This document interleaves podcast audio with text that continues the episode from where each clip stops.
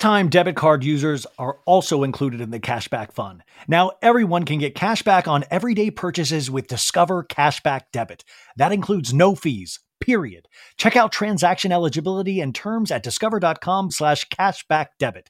Discover Bank member FDIC. Rebag is a luxury resale marketplace. They have a curated collection of investment worthy bags, watches, and fine jewelry. Each piece is carefully vetted and verified by experts. You can buy and sell finds from the world's top brands, including Hermes, Chanel, and Cartier. Head to Rebag.com to get 10% off your first purchase with code REBAG10. That's Rebag.com to get 10% off your first purchase with code REBAG10. Tomorrow, only on Disney Plus. My name is Taylor.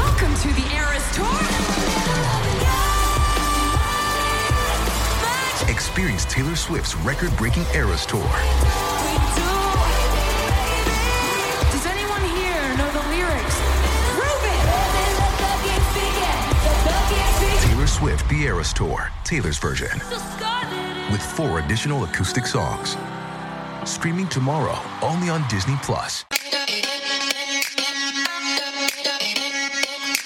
To So Bad It's Good with Ryan Bailey, the podcast where we cover all the pop culture we love to hate. From the classic reality TV moments of the past and present to the latest Daily Mail headlines and everything in between. We'll dive into all the infamous and notorious messes you can't stop watching. I'm looking at you, Jax Taylor. I'm your host, Ryan Bailey.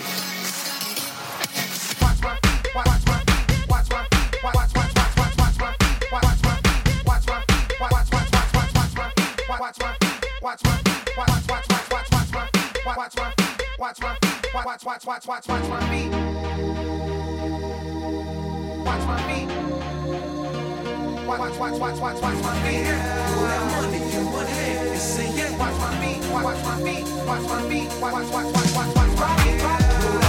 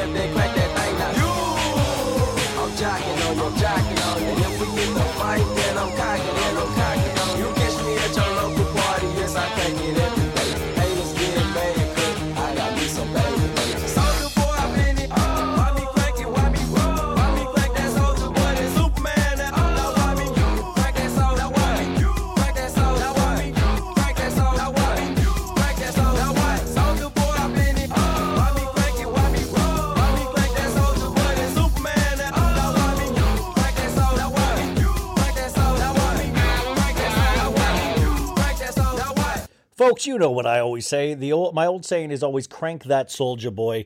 What is up, folks? It is Tuesday. It's so bad it's good with Ryan Bailey. I have failed you. Uh, I don't fail you often, but I failed you today. Um, I'm going to blame it on Steve Jobby Jobs. I had a corruption in my Vanderpump Rules file, and I was too damn tired last night to figure it out. And um, so this is late, and this is this is, but this is still a great show. See, I still it's I I I don't like to be cocky, but I feel like as I get further into this, I'm getting cocky. I need to be taken down a notch where I'm like, it's still a good show, you guys. It's still, as you can tell, also I have so much coffee coursing through my veins right now. I don't know if any of you guys like the Starbies, the Starbucks, but what I, you know, they have this point system, Starbucks rewards, and it's really the only goals I set for myself is to get like Starbucks points. Where like, you know, if I win a prize, like I get a free drink, I'm like, look at me setting goals, doing what needs to be done, and then receiving rewards. Starbucks has, I, I also miss when you could buy nine subs at Subway and get the 10th for free. I'm all about class. And so I had a free reward and I've been saving it. And I was like, today is the day for that free reward because I need a I need a kick in the pants. And I can't do it internally, so I got to do it with coffee. And I got a cold brew. But when I don't know if you guys are like this, if you get a free drink from Starbucks, you're like, I'm gonna I'm gonna make this company pay. I'm gonna earn back. I'm gonna like if if I could have put lobster in the coffee, I would have. Like I just want it to be the most expensive coffee. So I did like, and this is gonna this might explain what you're about to hear. But folks, I needed some kind of motivation because I've recorded a Vanderpump Rules recap already, and now I have to re-record. And if you think there is a seventh pit of hell, it is when you have to do a recap of Vanderpump Rules again. Even though I love the show, folks, and there was some really great bits, but that's what kills me is that I know when I'm going to get to like certain bits, I'm going to be like, damn it. And also now I have new information about Randall and Lala, and I'm just so livid. Please explain to me why men cheat. I'm a man, and I don't like what. Why are we so defective? And I, why, I mean, what is it? I get it. I get it. Boobs and butts. It's all great and sexy time. I get it. And I, you know, the fact I, I'm really trying to empathize with every but why? And it's like women are so um uh understanding or or making excuse okay i gotta tell you though my coffee order this will explain why i'm going in 10 different directions. I got five shots on top of my cold brew and then i did sweet cream in that puppy. Couple shots of sugar free vanilla so like the drink would have cost like $19. So I really got my money's worth, but I also think I might die. I'm having palpitations at this point. So I'm going to take that out. There is so much going on. Today, folks, we have a great show for you. Our our celebrity guest, this is somebody that I need you to get to know uh, immediately because his show Winter House is premiering tomorrow on Bravo. Winter House, of course, is where they take cast members from Southern Charm, uh, Austin and Craig, and then cast members from um, Summer House. And then they add new people into that mix. So it is a very exciting thing. So our guest today is Andrea Denver. Uh, he is Italian, so I, I've got to go, Andrea. And if you go to his uh, Instagram, which is Andrea Denver, you know, you'll see he has abs. So this is a really quick interview. I think it's like 15 or 16 minutes. That's all the time I had for him because he was doing, uh, uh, that's all the time they allowed me to have with him. Uh, and I couldn't ask a lot about the show. Like I could ask how he got onto the show, but the guy actually is really fascinating. He's actually worked with like Taylor Swift, J Lo. He's friends with Madonna, and um, so you know we it's still and he's got a great accent. But I think and and I get him to admit that he's never had Austin's beer Trop Hop, but he has had Loverboy, and I've convinced him to do a um, a taste test or like a, you know because I think Loverboy is going to trump Trop Hop. I just think Trop Hop probably takes like tastes like piss. Austin, if you're listening, what's up? Come on the pod. I'll I'll let you know if it tastes like piss or not. Um, but uh, so that's our that's our celebrity guest. You're gonna need to get to know him, love him. I think all the women are gonna be into him. I think all the dudes are gonna be into him. Um, he does a lot of underwear shots on his Instagram. Uh, but he was also really funny and he was really nice and I liked him a lot. And so I'm so excited. We got to support this show because I like when Bravo does new shows. I like the, ma- you know, I like mashups. You just heard a, you hear a mashup every day on this show. So I am so into that. So we're going to get into that. I think we're going to get into that right now. I'm going to do a 16 minute interview. Remember, there's timestamps. If you want to skip around, if you want to start with the Vanderpump Rules recap, go to there. If you want to start with Andrea, go to there. I, I, this, this is your oyster. that makes no sense. Consider this like a book, and if you want to skip ahead in chapters, you can do that, and then just go back and kind of see what you missed. So we're gonna do that, and then we're gonna come back. I'm gonna do a Vanderpump Rules recap again, and then I'm gonna release this sucker, and then I've got like three interviews to do after that. But great week, all you know. Happy to be alive. Why do men cheat? And also, why is Kanye West wearing a Halloween mask everywhere he goes now? We got to talk about that too. Go to my Instagram if you don't know what I'm talking about. He's literally now just scaring young children and me. He's scaring the bejesus out of me. I had to move over, Michael Myers. Kanye West is in the building. He's actually legally changed his name to Ye now. A judge yesterday approved his name change request, so now his name is just Ye, Y E. Now, he is following in the footsteps, of course. Remember Prince? Prince, and if you, God, all you youngins out there listening, I really, really strongly suggest you get into Prince. He's one of the best performers, best musicians I've ever seen, li- like the best musician I've ever seen live. And I've seen Beyonce a lot. Prince was like, you literally believe in a higher power when I would watch Prince perform. But uh, Prince changed his name in the 90s to a symbol he was like i am i am no i'm not prince no longer. I am the symbol that nobody it was very elon musk uh, before elon musk named his baby. So um so this isn't new for the name change but sometimes just kanye is exhausting. He just exhausts me because it's like dude we could come up with you're a genius on our own. You don't always need to tell us. It's exhaust. It almost takes away the fun of somebody being a genius when they like I mean did Mozart walk around going like, "Yo, what the fuck? Do you did you I'm a genius."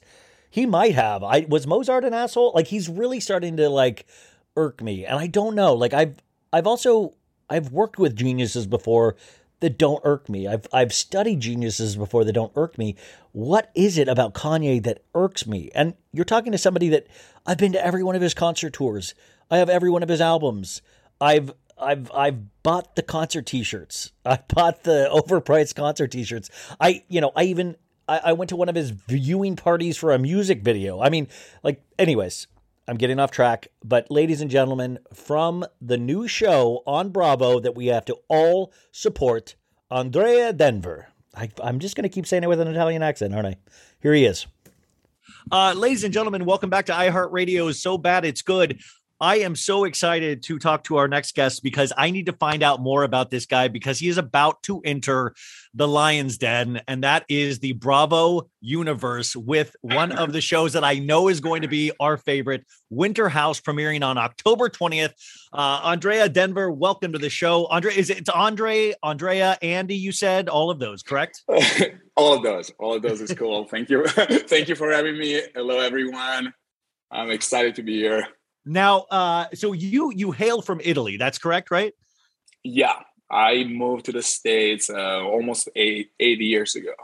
Now like, I know. I mean, what what was that experience like moving from some place? And was it just because of your modeling career? No, actually, it wasn't even modeling. Um, I it wasn't a big deal for me moving because I have family in the United States, so I used to come here every summer. So it wasn't like getting to know a different world. It was pretty easy moving here. Now, and, um, no, I actually moved uh, after I graduated from university. I came for a master, but then I got scouted like right away, and my life changed. Uh, we, we have a very similar career path. I, I was scouted, but not for modeling to stay away from modeling. They asked me not to. um, so what, what, uh, I guess the thing is, how do you get on a show like Winter House? Because you guys, if you don't know, we've talked about this many times on the show. This combines characters from Southern Charm and Summer House, but there's new characters as well, which you are one of them. How did you get involved in this craziness? Uh, it's so funny because I've been friends with like uh, Julia and uh, and Gabby for many years. We know each other from modeling. We we know from each other from about seven years so Julie and I we've been always like being really close. So she just reached out to me and was like, you know, I have like I'm friend with Paige, which is one of the girls. Like, uh, yeah, yeah, and um, you know, I would love you to join. I think it's gonna be fun. Plus, she knew that I was, you know, in Italy for COVID and stuff. So it was like, you gotta come back. We we all miss you here.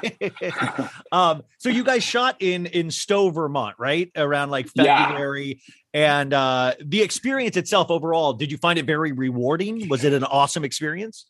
I honestly had so much fun. Like, uh, like it was great. It was also actually my first time skiing in the U.S. because I grew up skiing the Alps, and that was really exciting. Like, you know, being Vermont, being so, and you know, I had so much fun with every one of my friends, and uh, I'm glad that I made new friends, and um, it was an awesome experience. Now we we can't really get into it, but I, I who knows if you've made more than friends on the show, which which is the trailer of the show, it kind of hints that maybe people like. I mean, I obviously a lot of people probably in the house end up having crushes on you, but I have to say, uh, we voted the audience is that you wear a better turtleneck than Austin. We think you are better in a turtleneck than Austin. Uh, yeah, I think I think that's the case. You know, Austin loves beer too much, so yeah, I think right now my my title is better than his. yeah, by the way, uh, did all the guys did all the? I would imagine if I was like a Southern Charm or a Summer House guy that you get in there, I would be ticked because you're like a model. You have like a, uh, like abs and things like that. I would be livid if there was like a new, better looking guy in the house than me. Did, did was there any kind of flack from anybody? Did everybody Uh, just get along immediately? I appreciate the compliment, and actually, we actually did. I was really surprised, but because you know, I usually have. I don't really get along with many guys, so I was kind of scared.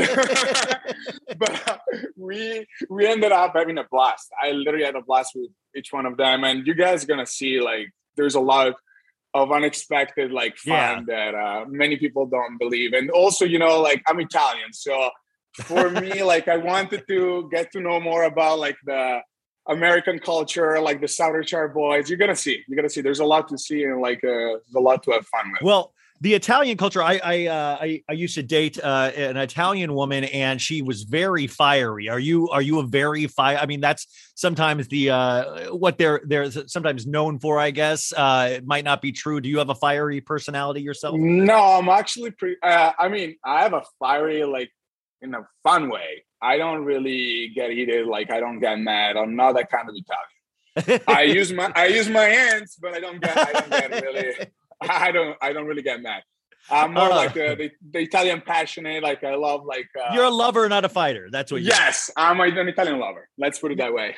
Um, now, the audience, I think, will be actually very interested to know that this is not the first time that you have been in front of the cameras. You were also in Taylor Spa- uh, Taylor Swift's Blank Space video. You were in a Jennifer Lopez video. I mean, what were those experiences like? Those are two superstars, and then all of a sudden, Oh, absolutely. yeah, I mean, J Lo is always going to be like you know great memory because it was my first job. I literally just started modeling. I just got scouted. that, was, your first job. Yeah, and the funny way that uh, I went to the casting, and uh, it was they were like uh, seeing four guys at the same time, and they asked me to dance. And as you're gonna see on Winter House, I'm, like, I'm terrible. I'm a terrible dancer, but I love to make fun of myself dancing. So I just pretended to like you know move around, and the day after, my agent called me and was like, "You got the job." So I was like, "Okay, that's a great way to start." And then, of course, you know, uh, Taylor Swift has always been my celebrity crush since I was like a yes, a teenager. And when I first moved to New York, I got the job. Like, uh, I it was like a direct casting, and I got the job right away, and uh, it was amazing. And it was amazing to see her in person. You know, like uh, I grew up like she's my she was she was my kind of girl. I love Taylor Swift. Were you? I mean, I, I would be extremely nervous to work with J Lo or Taylor Swift. Were you extremely nervous, or do you handle those things really well? Uh, no, no, no. I actually think I did pretty well, especially with J Lo. J Lo was like so down to earth. She was amazing, like to work with. So like she was talking to everyone, so kind, and uh, I had a great time. So no, I w- I wasn't nervous at all. Now, uh, you obviously are no stranger to being popular. You have 1.2 million Instagram followers. Uh, I mean, like, but I do think it is interesting, and I have to warn you: the Bravo fan base is a very passionate fan base. I, I hope I need you to be ready because you are going to get so many Bravo fans in your DMs. Are you ready for this new wave of fandom Ah, potentially? I mean, I usually don't have any expectation about stuff, but I, if they're gonna come, I'm really excited because honestly, I love interacting with my followers. I do all the time. Uh, you know, some actually Bravo Blogs has been like interacting with me a little bit, just like you know, commenting my stories and stuff. and you know, I've been answering. I love that. You know, I love interacting with people. Like, uh, I just love talking and stuff. So I'm really excited. If it's gonna happen, I'm really excited about it. Did any of your castmates give you advice on how to deal with being on the show once it airs? Uh, to be honest, no, I, I don't ask about it. I like to go with the flow. you know, taking it easy day after day. So no, actually, I didn't ask any any advices to my to my friends. Now, uh, what do your what does your family think about this on being on a big show on American television? Do they realize uh, what you're doing? Oh, they they definitely do. Uh, you know, um, they've been following me from the start, so you know, I'm really close to my family. I'm an only child, so like I grew up really close Oh, wow. to, my, to my parents. Yeah, and uh, I guess they're excited. Mm, they're both excited. Uh, Now- I hope they're not going to disappoint them. Well, that's what I'm No, saying. I Like, I know you can't say what happens, but is there a part of you that is a little nervous of like, I hope this didn't, I hope this one scene didn't make the cut because I don't want my mom to watch this. Nah, to be honest with you, I feel pretty comfortable with uh, what I did on camera. um, okay, so that all is great. Now, when I was uh, looking you up and researching you, now I don't know if you can comment on this. I don't know if this is just an internet rumor. Did you date Madonna at a certain point? no, no, we never dated. We we actually we became friends. It was just random because one time I was on a photo shoot and uh, my phone started blowing because I started getting a lot of texts because Madonna, like apparently, and she actually did. She posted a picture of me tagging me, say "Rebel Heart," eight packs with a few hearts. Eight and packs. you know, out of the blue, never met. Like, you know, I'm always been like a big Madonna fan. I love her music. She's like an icon and stuff. So I was really flattered and it's amazing. And then, you know, like all the newspaper all over the world started writing articles that like, you know, were like dating or like I was interested in dating. And it was just like uh really nice to get uh that attention from uh, the queen of pop. And uh yeah. I mean, Taylor then- Swift, Madonna, and, and j-lo Like friends. that's Yeah, you became pretty friends with Madonna. That's wild. Yeah. Yeah, yeah. We um, I actually had the chance to be on one of her music video, but it was a really brief appearance, so I don't really talk about it. But uh yeah, it was really nice. She's she's a sweet like she's amazing. Madonna's a great person and uh you know, I I can just like speak speak really highly of her, of her like she's amazing. Now, uh, I know you guys filmed in February, and uh, what what has the rest of your year been like in preparation of the the the release of this? Uh, was it just more modeling, more more videos, things like that? Uh, yeah, I've been busy all year long. Actually, it was really nice to be back into the states and be that busy. Uh, work wise, so far it's been a pretty great year, and um, yeah, I can't really spoil it. yeah, yeah, no, no, spoilers, no, spoilers, no spoilers. And we're wrapping up. I, Actually, I had a great time. I had a great time. I had a great time, and the work was great. Okay, so how much Loverboy did they make you drink? Can you answer that? Did you have to drink Loverboy every day? I I didn't have to, but I actually really enjoy drinking Loverboy, especially the the spritz. Like, uh, I'm, believe it or not, I'm not the biggest drinker, uh, but Loverboy was actually really nice, really good to drink. You know, I love the the spritz, like the purple one. So they didn't make me drink it. I actually No. fell for the for the drink. So uh, and, and and Austin didn't make you drink Trop Hop, his beer, did he? I, I honest, I lo- like Austin and I were really, really good friends, but I didn't even touch it. Uh, I'm not. I'm not a beer guy. I'm not a beer guy. Like I, I'm Italian. I love wine. I can go for tequila, but I can't do beer. I literally can't do beer. Oh, I really Like- hope we get. A, I hope we get to see you tipsy on this show at some point. I hope. Uh, I don't, know. You- don't worry. Like you know what is the funny part? You're gonna find out that I don't really need to. I don't really need to get to get drunk to go like to bring the energy to iPad. Oh, I just, I just, I just want you to drink so you can lose your eight pack. I, I have a no pack. so I, want you to, I want you to get very out of shape so I can feel better about myself, and it just doesn't seem like it's going to happen. Uh, I don't know, but I got tipsy. I got tipsy a couple times. I got tipsy. Um, so but what are you excited as we as we uh what are you what are you the most excited about having uh people see or know about you uh once we actually get to see you on bravo uh, to be honest with you, I'm excited to, for people to know more about my personality. You know, because of my job, a lot of people, you know, they're used to judge like my image and stuff. And you know, sometimes there's no chance for me to show my personality. And you know, some people can get crazy idea about the way that I am. Instead, I'm like, you know, I'm uh, I feel like you know I know how to have fun. You know, I know how to interact with people, and I know how to enjoy myself. So I'm excited for that. Oh, and that- then I'm also excited. Yeah, sorry, sorry. No, no, no. I interrupted you. Sorry. And no, then you're I'm excited, you know, like because I also like uh, came into meeting like my new friend. You know, I was excited to see Julie and Gabby, of course, but at the same time, I was like, oh my gosh, what am I gonna do like with these guys? And then you know, we had a blast. And I I'm love that. excited for you to see that, and also excited to see the approach that I had. That's uh, I'm But- excited to see the approach you have too. That's this is going to be great. Yeah, Um, because So- that's like the the most surprising part.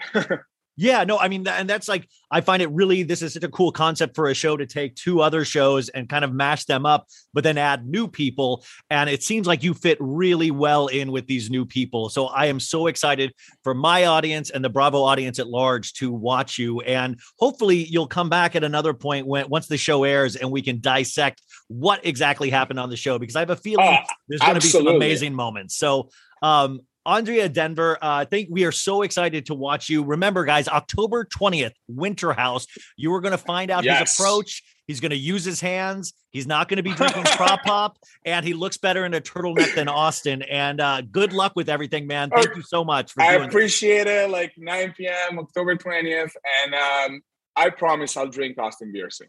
I gotta do that for my friend. I'll do that, and I'll. Will you film? You got to film it for your Instagram. Film it for yeah, your Instagram. I, I gotta do it. I, yes, I'll do that. I'll I'll reach out to him and I'll tell him to to send me some because I gotta do it. I'll do it. Oh, okay, well, I, I gotta hopefully- support Austin. I love Austin, so I gotta do that. No, I want a battle between Loverboy and Trop. I want to do a taste test and see which is better, and you're going to be the one that makes that final call. okay, sounds good to me. Okay, thanks, dude. Thank you, Ryan. Appreciate it. I'll talk to you soon. Bye. Bye, Bye. everyone. Bye bye. Uh, he seems like such a nice guy. Let's see what. Uh, let's see who he hooks up with. Let's see who he gets into fights with. He is very fiery. He says so. We're going to see that. My my ex was uh, is Italian and was very fiery. So uh, I I wonder if uh, I wonder if I'll have any flashbacks. Um. So you guys, okay, we're gonna get into a Vanderpump Rules recap right now. We are on. Uh, this is what the third episode. The fourth episode airs tonight, so we'll try to get this out. I'll try to get this recap out to you earlier for the next episode. So this is a little, but I, I think with these recaps, you don't even need to watch the show, even though I highly recommend you do as a companion piece. You know what I'm saying? Like sometimes I'll have compan like a like a workbook on top of the actual lesson. Consider this the workbook, you know, and that you might not even need to learn the lesson because I think there's really no lessons in Vanderpump Rules ever. And that's how we like it. By the way, I'm still of the mind I really enjoy this season. I don't I don't expect anything from it. I'm just happy it exists. Uh, I do want to congratulate Jax Taylor for getting a new job. Uh, as I mentioned on Monday's show, he was on The Doctors getting Botox.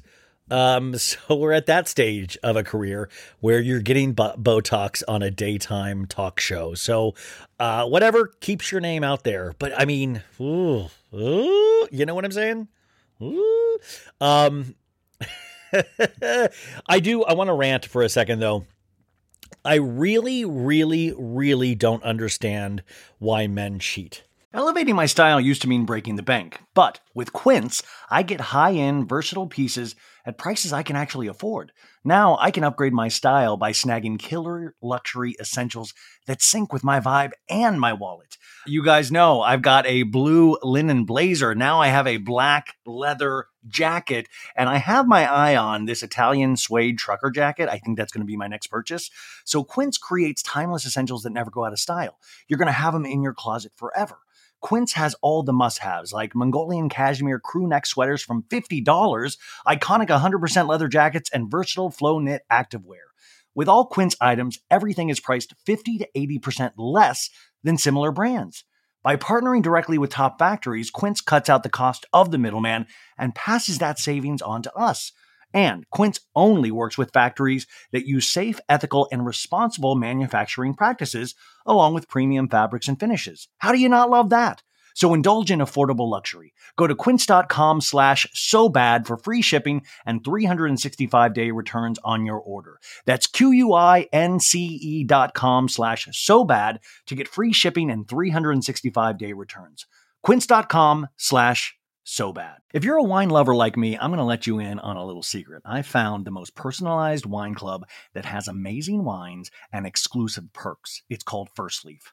As a First Leaf member, I get to discover new wines I'm guaranteed to enjoy. That's because First Leaf gets to know your unique preferences. To start, all you had to do is answer a few quick questions on their website about what flavors that I like, how often I drink wine, and if I prefer red, white, or rosé, or a combination. Now, based on my answers, First Leaf curated an amazing selection of wines just for me. And when I rate those wines, my wine selection gets even more tailored. You guys, I have to tell you, I got a free shipment with them, but I kept my membership going because I liked it so much. I swear to God, I got this great Sangiovese. I got a Malbec. Uh, I did get a rosé as well because I have a combination and I am loving it. Best of all, I get to choose when I want my box delivered and how often I get new assortments of wine. Being part of the First Leaf Wine Club also has its perks. As a member, I get access to their incredibly helpful wine concierge. Plus, I get member exclusive pricing on every order, so you can continue to order the ones that you love. So, join the club today with me and discover new wines you'll love with First Leaf. Go to tryfirstleaf.com slash so good to get your first box. That's T-R-Y-F-I-R-S-T-L-E-A-F dot com slash so good. Tryfirstleaf.com slash so good. Now, I almost understand that you can fall in love with somebody else while you're in a relationship potentially as a sign of this relationship isn't working the fact that you're actually even going out there and emotionally getting involved with somebody else. I also understand, um, like I said, I, I, get it. You love different boobs and butts, but you knew that before you got into a relationship. Now, I guess what what is the mentality here? Because we talk about it all the time in terms of Tristan Thompson and Khloé. So part of me is like, I think, and I don't, I think more than think, I think they get off on the cheating. I think they get off on the lies. I think they get off on constantly, um, running from something, you know, and trying to cover up their tracks. I think this is a way in kind of like Tom Girardi land as as well, not not in terms of cheating, but in terms of he was stealing money and he was trying to keep it going. So he would steal money, he would he would find a way to get it back, he would steal more money, find a way to get it back. And I imagine that's what cheating is like too, of that constant thrill of being on the edge, of living on the edge. And what we've seen of Randall, somebody said, oh, he just seems like such a nice guy from the show because we even see that in Vanderpump Rules, right, you guys? This season, everybody's like, oh, I love Randall. I love him. Yeah, his personality is designed to be loved.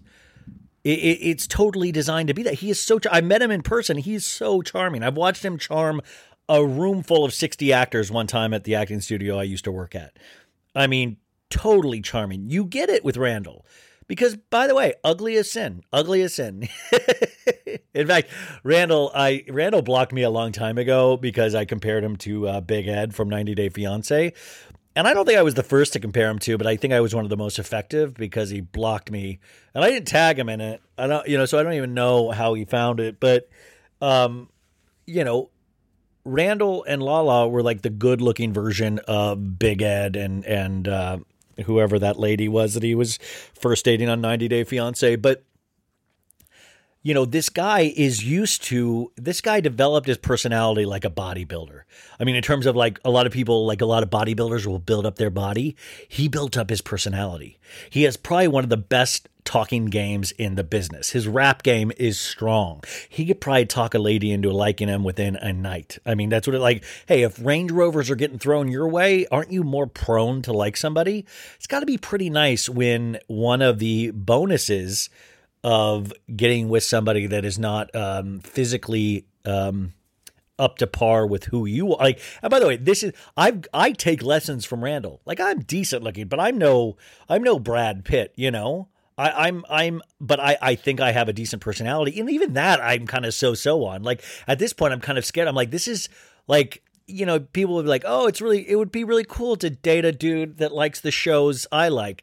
yeah, you know, to a degree. But then, you know, you you would probably miss the like, you know, being upset about like, oh, my man's watching sports all Sunday and not paying attention to me. Like, if I'm not watching sports, you would probably get tired of that and be like, why is this guy just watching old seasons of Vanderpump Rules? Like, it's probably attractive to a degree, but this isn't about me. This is about Randall Emmett, and I think what upsets me about Randall is that these stories keep going around. And I've heard these stories about Randall from before Lala. And remember, he was married with two kids to a Lala look to a Lala lookalike.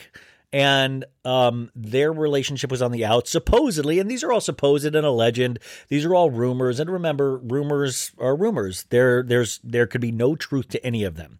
But there is a pattern of behavior that you have to uh, look at. And where there's smoke, there's fire. We might not know all the details, but I don't think we're that far off in a lot of these ways, you know, and, and a lot of this information. So supposedly, uh, one of the rumors I heard is that he had he was like a sugar daddy to another girl in Utah, and the Range Rover that Lala ended up getting was hers, and he had the Range Rover towed uh, without telling this girl and gave it to Lala.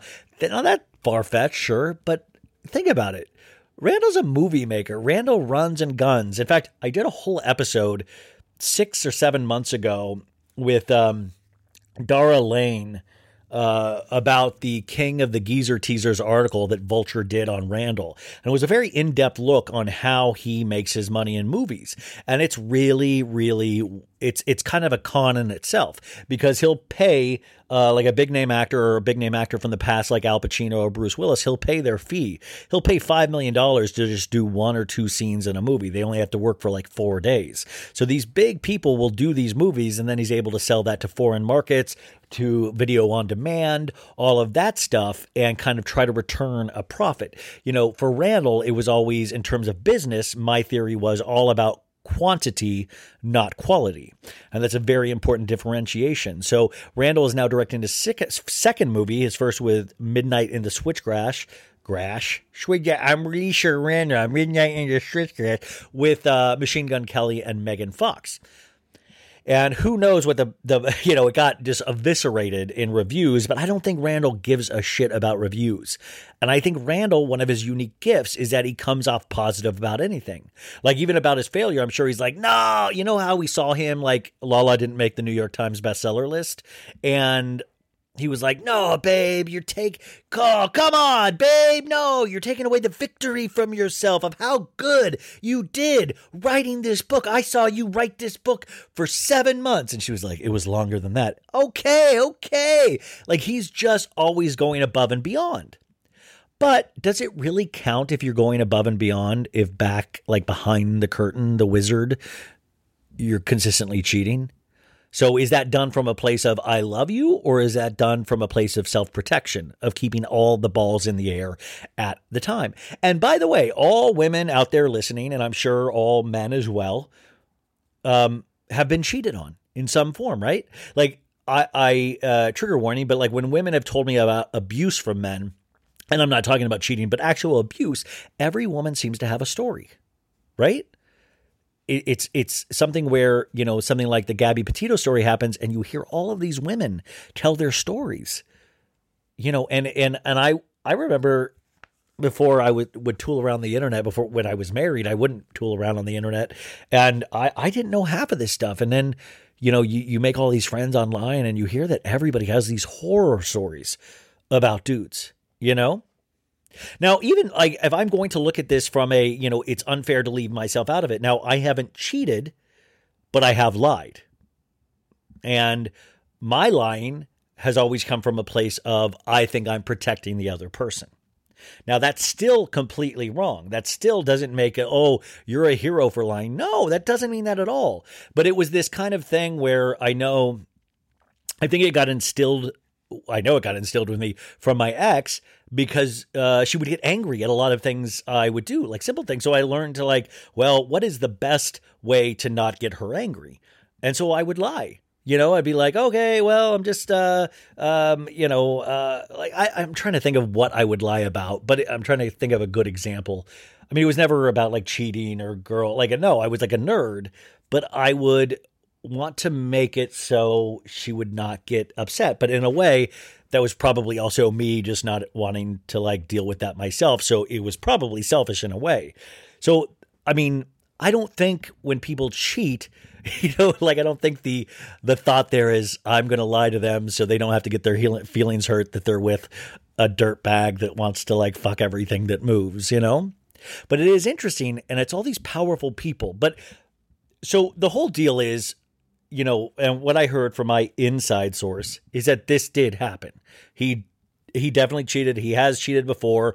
There are many instances, even like I, in fact, had a girl that I think is listening right now message me about um, before Lala. I don't know if he was married at the time. Was saying that he was one of the most aggressive uh, texters of just saying just these wild things and would not give up. He's relentless, and I think there is something. In fact, some girl was the like some girl was Instagramming the other day and said, or she said, and I think she's listening too. Hi, she said, um, she was with her parents and she was at a restaurant and some guy just uh, the waiter who was their waiter asked her out at the table and she was like it was so bold in front of my parents and she was like but it was nice and she's like la guys take note and i'm like wow like but what if that guy's a fucking complete freak weirdo? Because if he's capable and he's comfortable enough to do that to you at a table, he's doing that to 80 people at a table a night and he's just playing the odds game, you know?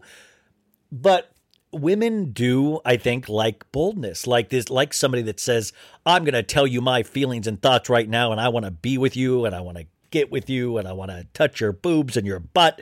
And uh, some girls like that because they probably don't get that a lot. And by the way, you you ladies at home might be listening and going, "You're completely way off, Ryan." And if I am, I'm sorry. You can totally correct me. This is just stuff that I've I've witnessed and watched with my bad vision eyes. Um, and I'm trying to really understand this as I go. So obviously he did this. Lala busted him, or a lot of people busted him, and that's why you also got to be careful. In fact, somebody said, "Man, Randall's so dumb." He did this. He walked in with the girls to the hotel and somebody got him like on tape and it was like you know idiot go to the hotel and have the girls come up 10 minutes later. You alleviate the whole situation. Like so randall is not thinking with i mean he's thinking with one head but he's not thinking with all of them because you know if he really cared he like don't get sloppy with things and you've always heard those things, or if I, I have at least, where, you know, NBA players, football players, there's almost this agreement with their ladies of just don't embarrass me. Just don't let me find out. In fact, Kim Kardashian and Kanye West, that had that supposed deal too. And, and then it came out that he did cheat on Kim uh, around 2018. And he had even admitted that recently in the promotion cycle of the, the last album, Donda.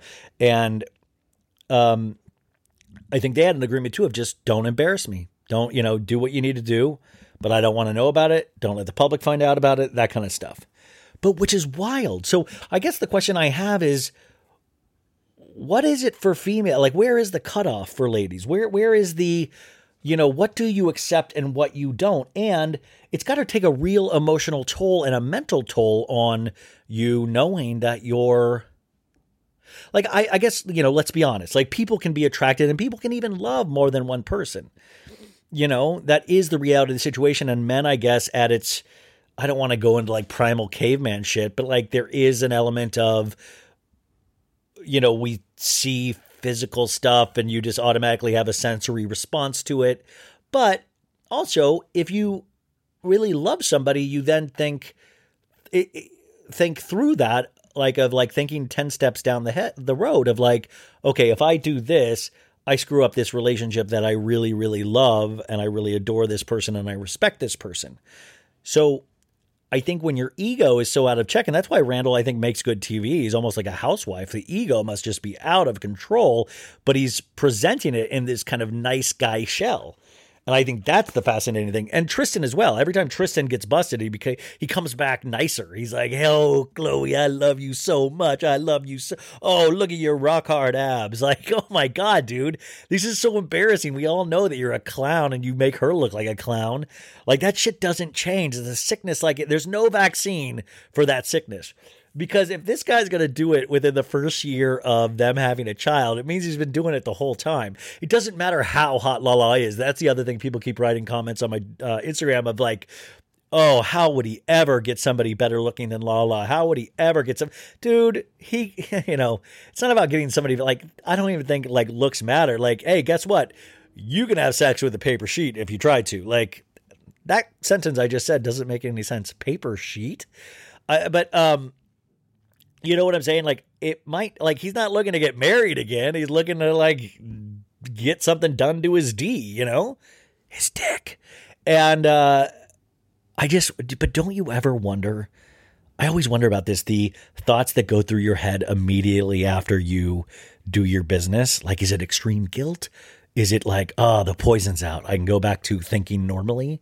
Like, how, and then this guy seems to, you know, by the way, their their TMZ is now reporting they are back at the same house. If you looked at both of their IG uh, IG um, uh, stories yesterday, you could tell they're back at the same house. So Lala is back, and this guy probably you got to understand this guy's a pro getting Lala back or getting any woman back is probably like when he's at his best. He's probably throwing off pearls of wisdom of like, you made me learn about myself. I am such an idiot. I don't even know what is wrong with me and it will never happen again. But deep down, you got to imagine Lala knows it will happen again and again and again. So you're almost letting yourself down. There's got to be a shame that you carry around about yourself at that point of, you know, and then it's almost like it's like this weird form of like internal gaslighting yourself where you're like, I have to accept that I'm not everything to someone. I have to accept and I'm willing to loosen my standards to keep this relationship because that's when you realize the character of Lala or Lala or Lauren from Utah. It's not all just rock solid confidence. There's so much insecurity there because she can threaten all she wants, but she's not going to go through with it. We all know they're going to get back together, right? You know, put the fear of God in Randall, release it to TMZ, page six. Next day, he's already worked his magic. He's back in there. And all Lala has to do is stay offline, is not look at any Bravo memes, is not look at any of this stuff. But he embarrassed her. He embarrassed her, and she knows it. So she has to loosen all of those standards. Remember, she's totally fine coming at Ariana or Charli, that's where she thrives. Oh, would never let them get one over on her. But the person she sleeps next to, the person she's closest with, the person she does a podcast with, well, that's okay. That's okay. I'll let him completely embarrass me in a very vicious, brutal way by taking another woman and potentially, allegedly, doing things with their, you know, their V's, vaginas. Um, by the way, what if a kid is listening and this is how they find out about sex, and then he just calls, uh, you know, vagina's V's? Can I see your V? I'm so sorry. I can already just sense people just going, Ryan, Ryan, come on, grow up. you're disgust. You're a disgusting man. I agree. I agree. So I, I'm gonna have more thoughts about this, but I really do. I want to understand cheating more because it seems like everybody does it. I mean, every man does it. But then also, I know women do it too. I don't want to say women don't do it. But that's the other thing too is that relationships are never respected. Remember, you think you have a positive relationship that everything's solid. Remember, there is probably 30 guys. I know there's probably a handful of actual straight dudes listening, but let this be a warning to you, straight dudes. There's 40 other dudes at the ready that will treat your lady better than you will beg to be with your lady. I mean, eventually, years later, that guy would cheat on her too. But remember, you are replaceable. Nobody is irreplaceable. Nobody. But the thing is, and this is where men use women, is that men know that women emotionally attach not just physically. In fact, we know it's not physically because Lala wouldn't be with Rand if it was just based on physical. Emotionally attach. And that's where they get them because it's probably really hard for women because they really do love their dudes, you know, and they really are emotionally attached. And that's like messing with somebody's mind. Um, so I don't know. That's that's my thought. But you know what else are my thoughts? Vanderpump Rule. what a segue! It's a segue on so bad it's good. You guys having a good time? I feel the coffee is still hasn't worn off at all. I'm scared at, at this point. Now, uh, Vanderpump Rules episode three. The title is "Welcome to Rachella." Um, Rachella, of course, is uh, based off of Coachella, which I need to remind you folks, I am the perfect person to talk about the joys of Coachella because I have went to 13 Coachellas in a row. Uh, and right before COVID hit, I did not go to that one. In fact, my guy group, it's like, well, my guy group, it was a group of guys and girls. Like my my best friend Nick, who I've talked about a lot on this show, he had a baby uh, recently over the pandemic with his beautiful wife Heather, who I'm also really good friends with. Um, is that he was the one like you know you always have that leader in the group. He was our he was our tom sandoval. He was the one that got everything together the house the food.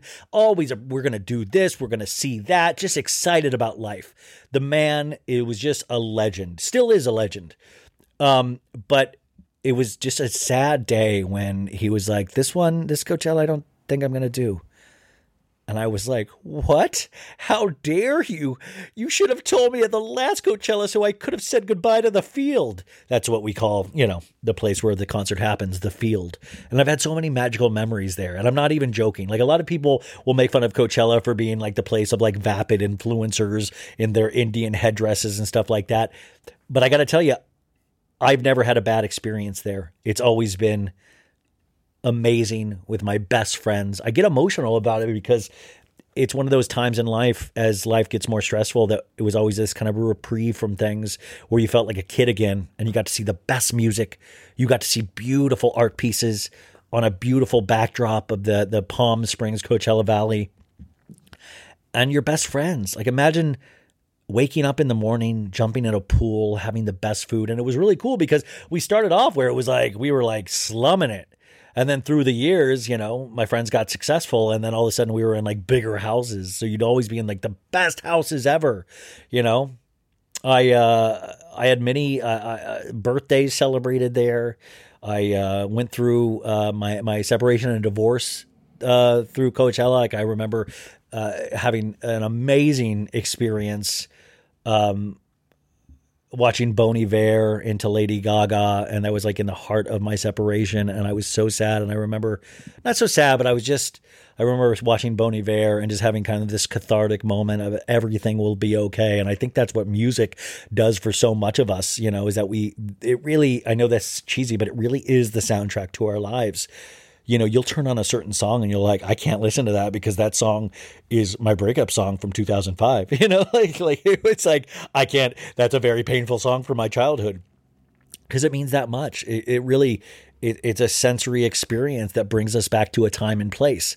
And it can sometimes bring us back to the happiest places on earth, which like the dance tent at Coachella were, or it can be the saddest time where I'll hear um, uh, what Bon Iver song will I hear? It, um, like Calgary or no Holocene. And Holocene isn't like even sad lyrically, but just there, there's like a swelling in the music that will always take me back to. Um, and I know this sounds silly. I don't know if you guys do that. I like, you know, there's like certain like like Sufjan Stevens or Bon Iver where I, especially during my separation, when I was trying to come to terms or figure even out how I was feeling, uh, you would just drive around playing a song over and over again and just bumming out. You know, Phoebe Bridgers actually that first album, her first album uh, as well. Uh, those were like three very important uh, artists to me in terms of sad, in terms of the quality of sadness. Also, Counting Crows, four. There's four, and uh, Anna Begins, yeah, and um, I really appreciate that.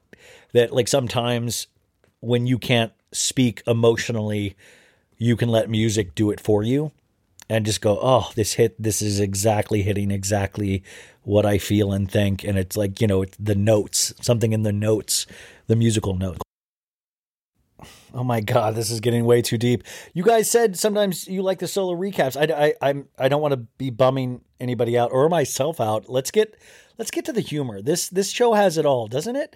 Uh, so welcome to Rachella, and we get immediately the last week on Vanderpump Rules, and Lisa going, "Oh, you guys opening up a bar? Remember, you guys, these accents." Are horrible. They're horrible, horrible, horrible. But that is supposed to be Lisa Vanderpump, and they're like, and uh, Sandoval's like, yes, the name is Schwartz and Sandy's, and then Schwartz telling Lisa like, um, uh, uh, I'm having Katie. I'm acting like she's planting the seed of doubt with, um, with Sandoval. And Lisa's like, why are you such a pussy?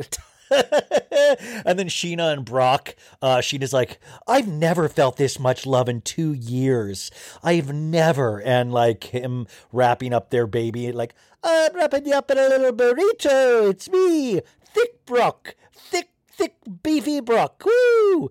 And then, um, then you have DJ James Kennedy like, I thought we'd recreate Coachella. And Sandoval going, Oh my God, it's, it's so cool that you're letting me help you with this. Like, I'm so excited for you to pop the question at Rachella. And then we have Rand um, say, you know, oh, you're giving me the old Schwartz shuffle uh, to Schwartz because Schwartz just always is like, I'm a, I'm a pussy, dude. Um, and then we have Charli going to Lala. There is one fucking person you can't fucking play with, and that's fucking me. And by the way, I gotta say, well, no, I'm not supposed. Sandra's probably. I was about to badmouth the PR department at NBC Uniform. No, but I'm, I'm, I'm, I'm just saying that I, I don't know what the, the, the I don't know what the logic is behind sometimes keeping the stars away from doing podcasts. I guess they're scared of like drama not being on the show. That's just my theory. But it's like, you got to get the word out there. You got to get the fan base excited. We're doing this work for you. Like, help us help you. It just doesn't. I it doesn't make tons of sense to me sometimes when they don't get permission to do podcasts that could potentially help them or even stir up drama. You have Lala stirring up drama on her own flipping Instagram, posting throwback pics of Stassi and Kristen on premiere night. You know, it's like I I don't get it. I don't get it. So um so we get a new scene. We're um we're we're opening and Lisa oh I the opening the you know, eh, eh, eh, eh, these are the best. I gotta say, the when I was looking at it again this time, you know, they do the slow motion with the drink spilling and like people throwing shit at the screen. And I gotta say, if I went to a restaurant and a waitress slowly spilled on me, I'd be livid. Also, Lisa Vanderpump throws her purse in the opening. What's that about? What is she throwing it at? Who's like, you shouldn't be. If you're if you're in your restaurant, Lisa you shouldn't be throwing your purse just willy nilly like that. It hits a customer, all of a sudden you got a bad Yelp review, and I would sue the pants off you. I would be like, the owner threw her fucking Fendi at me, and she smiled while she did it, and there was mu- there was music playing, there was theme music playing. It's just weird. So we open up into Palm Springs where they're at. Um, James and Tom's rental. Everybody's asleep. Sandoval wakes up with Ariana, and uh, this is it. Uh, if we're to believe this shot, he sleeps above the covers. Ariana is. Be- That's how he's just like. He, I bet he just goes until he passes out. He has a Gatorade with the label peeled off. Um, Charli, we see, wakes up. James Kennedy and Raquel wake up. Uh, I gotta say, there is just something that nobody probably ever gets used to of letting a cameraman in in the morning and going like, okay, just go back to bed, and then all of a sudden you see a guy in khaki shorts just pointing a camera at with you know like potentially breathing heavy um uh, DJ James Kennedy tells Raquel, I love waking up in this bed with you. No, sorry, Raquel, go. Okay, and I gotta, uh, let's just get this out of the way. I'm gonna do the Raquel voice, but I also want to say Raquel is an angel. She is an angel that walks among us, and I am part of the problem in things that make people probably feel insecure. This is not her voice. We see how lovely and amazing she is. And I'm probably going to have to change the imitation because I like her so much. And this is just, you know, it's just, you just try to find. So I, I was doing a shaky voice like this. But you realize why she does the shaky voice. She even talks about it in this episode. So Raquel goes, I love waking up in this bed with you to DJ James Kennedy. And um, DJ James Kennedy goes, That means a lot because I'm always doing my best to make you feel special. And then Charli is in a bed and she's like talking. She's like, Lala said something about my pasta thing and I just like lost it. And then we pull back a little bit to see her doll head, Buffy, that she practices facials on, which I love. I love this doll head bit. This is so up my alley. But I was also a fan of Captain Brandy that um, uh, Real Housewives of Dallas made a character of this past season that nobody watched. I was a big fan of Captain Brandy, which was like a brandy doll head on a stick, and I just thought, uh, I I was just, just in love with Captain Brandy. So I I've talked to Charli and I'm trying to get an interview with uh with Buffy, which would be amazing, or even just a picture with Buffy. Um, and she's like, I'm over it. I don't think I made uh, sense or remember what I was talking about, and I kept looking at people's lip liners during this whole fight, and then I kept thinking, uh, is my lip liner that bad? And then she was like, I got to get out of here. And then we realized that she's actually on the phone with her boyfriend at home. And uh, she's like, I'm just grumpy and I'm tired and I have to play pickleball all day in the sun. And she kind of tears up a little bit, which is like relatable, girl. Also, what the, we've talked about this many, what the fuck is pickleball? Why does Bravo keep pushing pickleball this much? Like, Jesus, God, pickleball? I'm sure I would love it, but why are we talking about it this much? Like, if I was Charli, I would start like, damn it, it is fucking hot as balls out, and I have to go play pickleball with a lot of people that potentially don't like me? Screw that. We get a new scene over at Lala and Rand's separate house, and um, Ocean, the baby, is with Karen, the night nurse, which, by the way, I got a Karen, the night nurse on the pod. Can you imagine the stories? Um, and Lala's like, Rand, I'm going to kick your ass at pickleball. And uh, in a talking head, Lala goes, pickleball is this old man's tennis, and I'm used to dating legitimate athletes. And when Randall, old Randy, like I keep drinking the coffee, like because I like liquid, but then it keeps amping me up more. And then somebody just texted me about Randall and Lala making it work, and that got me even more angry because it's like, ah. So Lala is like, I am definitely dating an old person, obviously because of this pickleball, and um, uh, Randall goes, "Don't worry, Schwartz is the only one I'm coming for." Coming. The early 2000s was a breeding ground for bad reality competition series. From shows like Kid Nation, CBS weird Lord of the Flies style social experiment that took 40 kids to live by themselves in a ghost town, to The Swan, a horrifying concept where women spent months undergoing a physical transformation and then were made to compete in a beauty pageant. On each episode of Wondery's podcast, The Big Flop, comedians join host Misha Brown to chronicle one of the biggest pop culture fails of all time and try to answer the age old question who thought this was a good idea?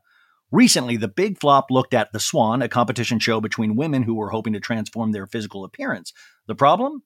The women were isolated for weeks, berated, operated on, and then were ranked by a panel of judges. Unsurprisingly, it all led to trauma for the contestants and terrible reviews.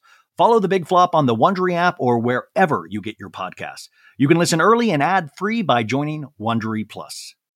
We'll get to, back to Teddi Mellencamp in a second, but folks, it is commercial time, and here's a commercial that I am very proud of. Today's episode and all week is sponsored by BetterHelp uh, which is online therapy, folks. Now, uh, we, of course, have talked about them many times. Now, this is one of the best services ever because you can do therapy from the comfort of your own home. And I know um, that might sound uh, like, well, okay, but it, it, that's huge, you guys, especially during a time where sometimes it's not been safe to go out, to be able to feel free to actually work on yourself, um, which we talk about all the time, to work on your mental health.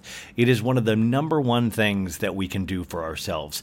It's just like going to a doctor for your physical health. Your mental health is just as important for a strong and successful life. And I have always found that. And I have gone uh, to therapy uh, many times uh, in my in my years, and uh, it, it, this is something that I'm very proud of that is out there to be able to use. Um, but the best way to think about therapy is through a bunch of analogies. So uh, think about you get oil changes for your car to prevent bigger issues down the road. Uh, we see the doctor. I saw the doctor this past week. Um, eh, you go to the gym to take care of our bodies to prevent injury and disease.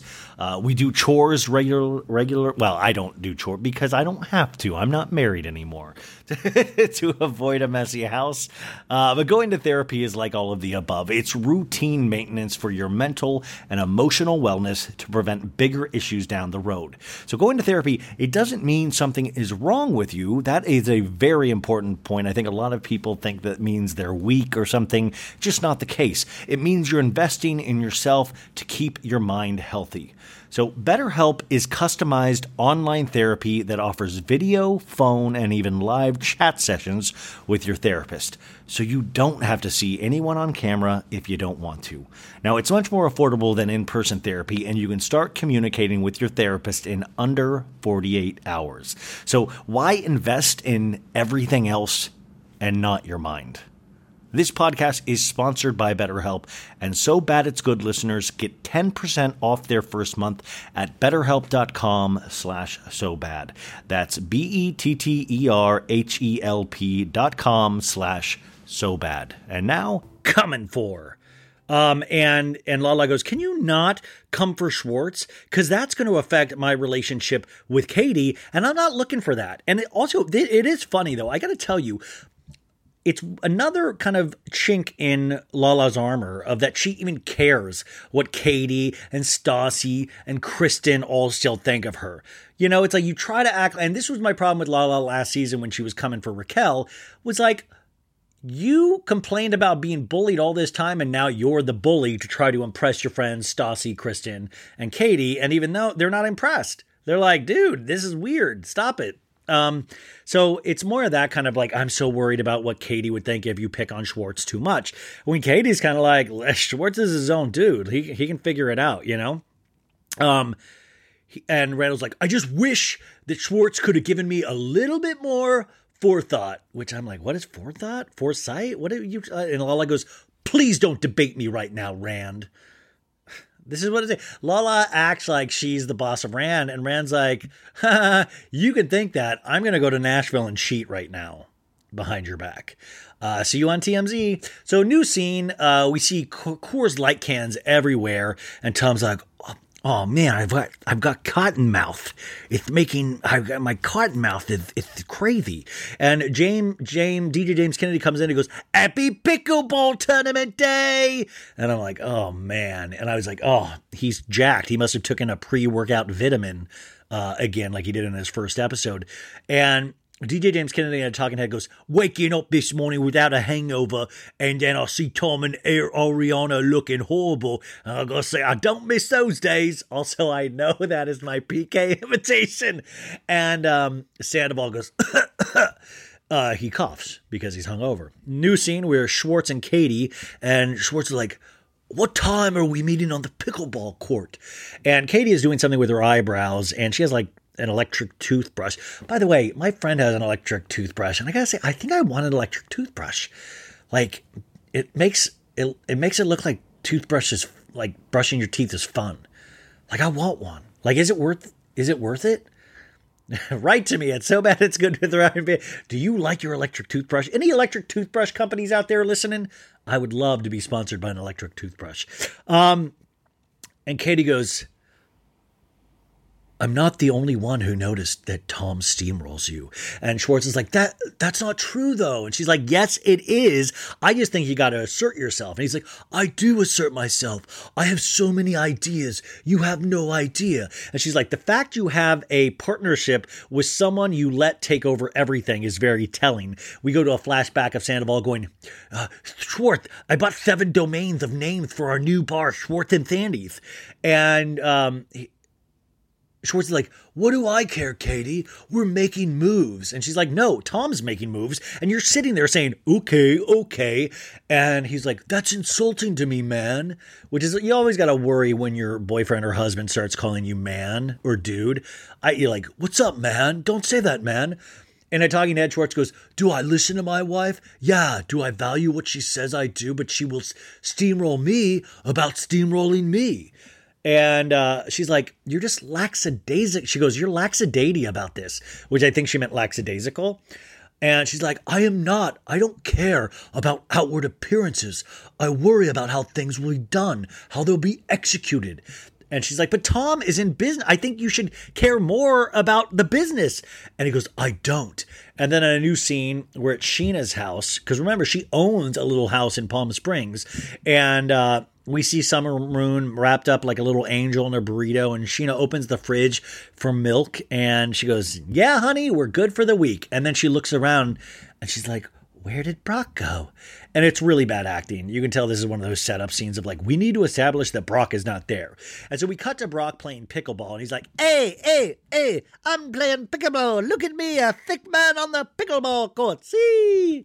And then we, Randall, who's brought his assistant along for some reason, he has one of those loudspeaker bullhorns and he's like, Did you come and get an edge, Brock? And uh, Randall goes, Hey, that's fine. I like beating professional athletes. And then Brock and talking goes, Listen, I'm a competitive athlete, so I thought I better I bet on myself. I'm good at rugby, I'm cricket, I'm pretty good at netball, volleyball, basketball. And uh he goes, The mullet comes out today. I I think it, he means his hair. So we can do a cut to all the cast walking. The girls, you can tell, have really put thought into their costumes. And this is a very costume heavy season of Vanderpump Rules, I guess. And I'm good with that. You know, as long as we're not doing anything super horrible, I would love a little bit more cheating on each other and maybe a tad more lying.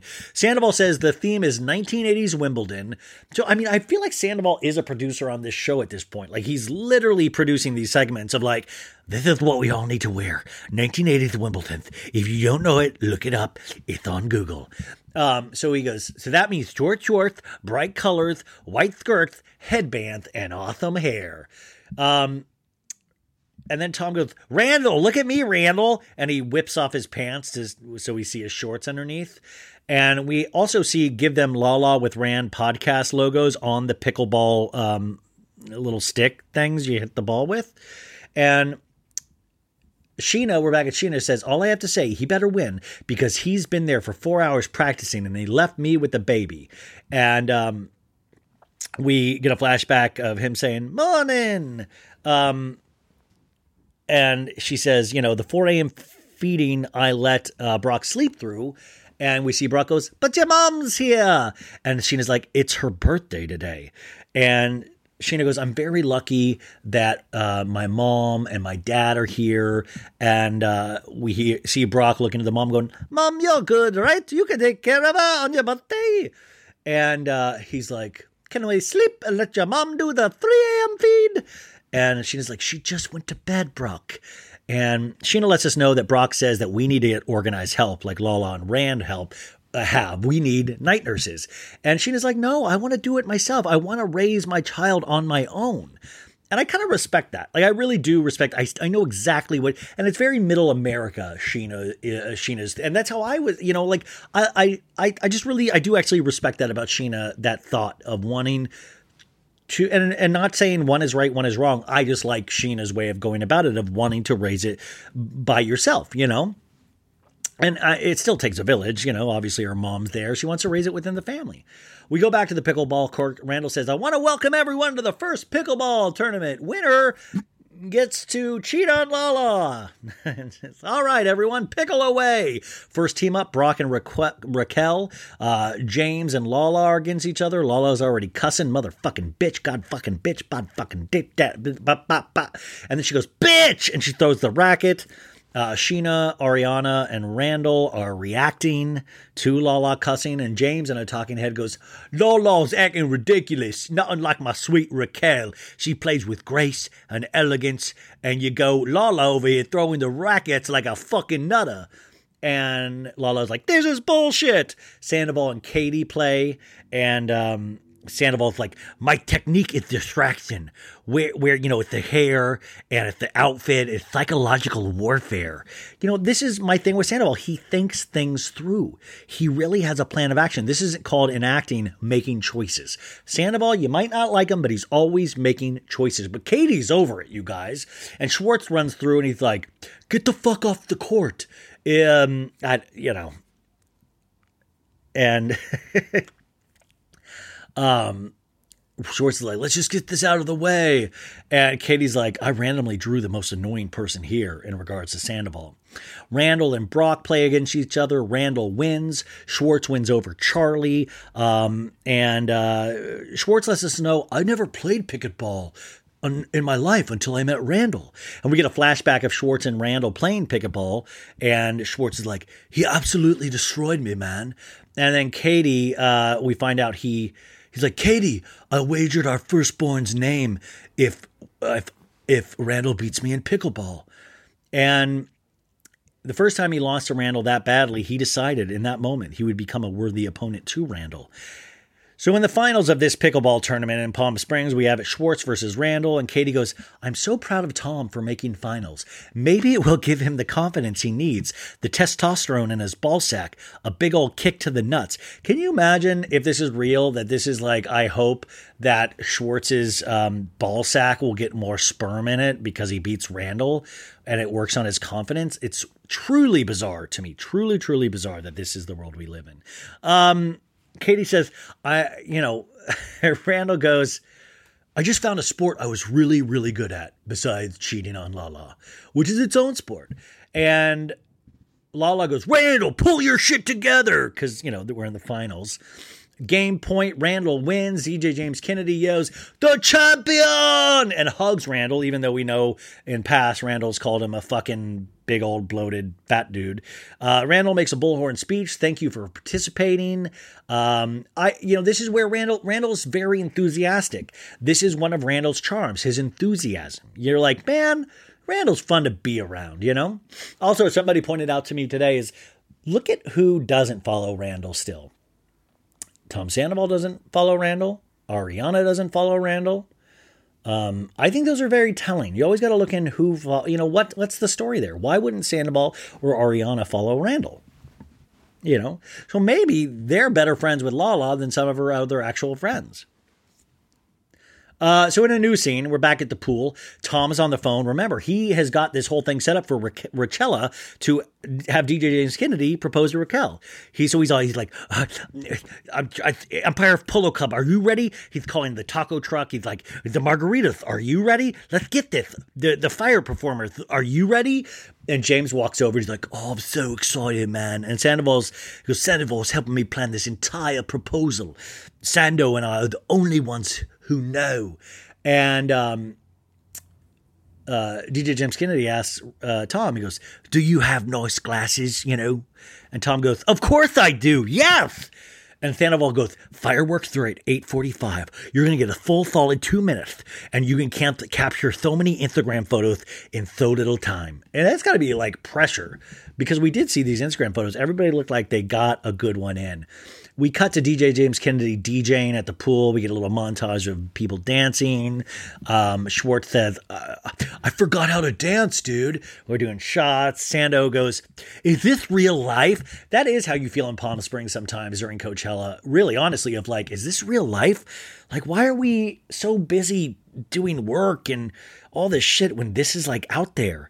Um, Schwartz wants to play big Jenga, which is Jenga, but with big size blocks and uh, there's like a little challenge written on everyone. So the first one uh, is picked as Busta Rhyme, and I think this is Sandoval. He's like, here. Here we go in Palm Springs. I'll tell you what thinks. I pissed on my jacket when I was drunk. I thought it was a bathroom and I pissed all over my jacket. That's a horrible, horrible rap, Tom Sandoval.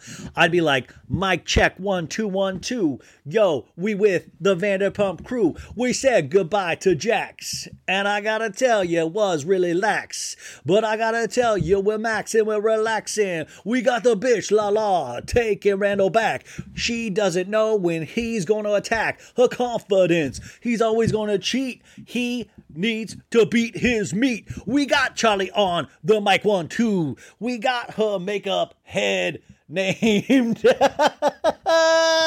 uh, what's the name?